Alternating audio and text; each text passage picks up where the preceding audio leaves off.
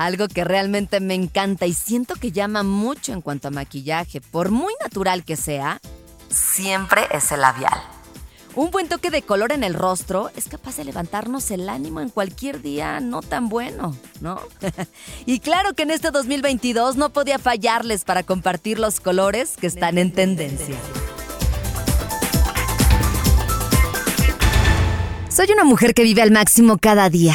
Nací en la bonita ciudad de León, Guanajuato. Sí, allá, donde la vida no vale nada. Disfruto las reuniones con mi familia y amigos. Además de ser esposa y mamá, amo la risa de Santiago.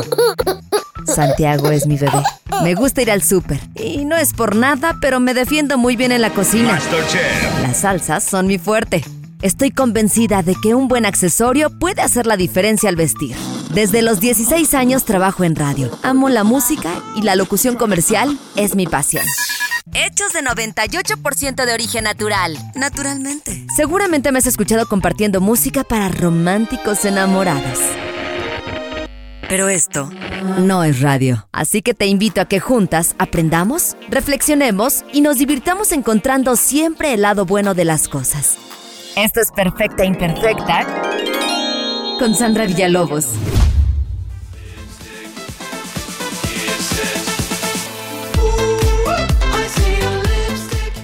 No me dejarán mentir. Siempre estamos buscando la forma en probar un color nuevo y diferente, aunque no seas tan arriesgada. Yo creo que la mayoría de las mujeres somos fans de ir a las tiendas para incluir en nuestro neceser ese labial, ya sea porque nos hace falta o porque simplemente lo queremos para nuestra colección. Y ahí te va. Si eres de las que les gusta estar en tendencia, siempre es una buena idea probar colores diferentes y salir de nuestra zona cómoda. Por eso, hoy te contaré cuáles son esos colores que realmente necesitamos. Los expertos en moda le están apostando para que disfrutemos de los placeres de la belleza. Y aquí están sus recomendaciones. Los labios brillantes. Al estilo noventero son los protagonistas de esta temporada. Especialmente aquellos hidratados que están cubiertos con una capa delgadita de brillo ya que aporta volumen y crea un efecto de mayor dimensión. Oigan, recuerden que el gloss crea este efecto de labios XL.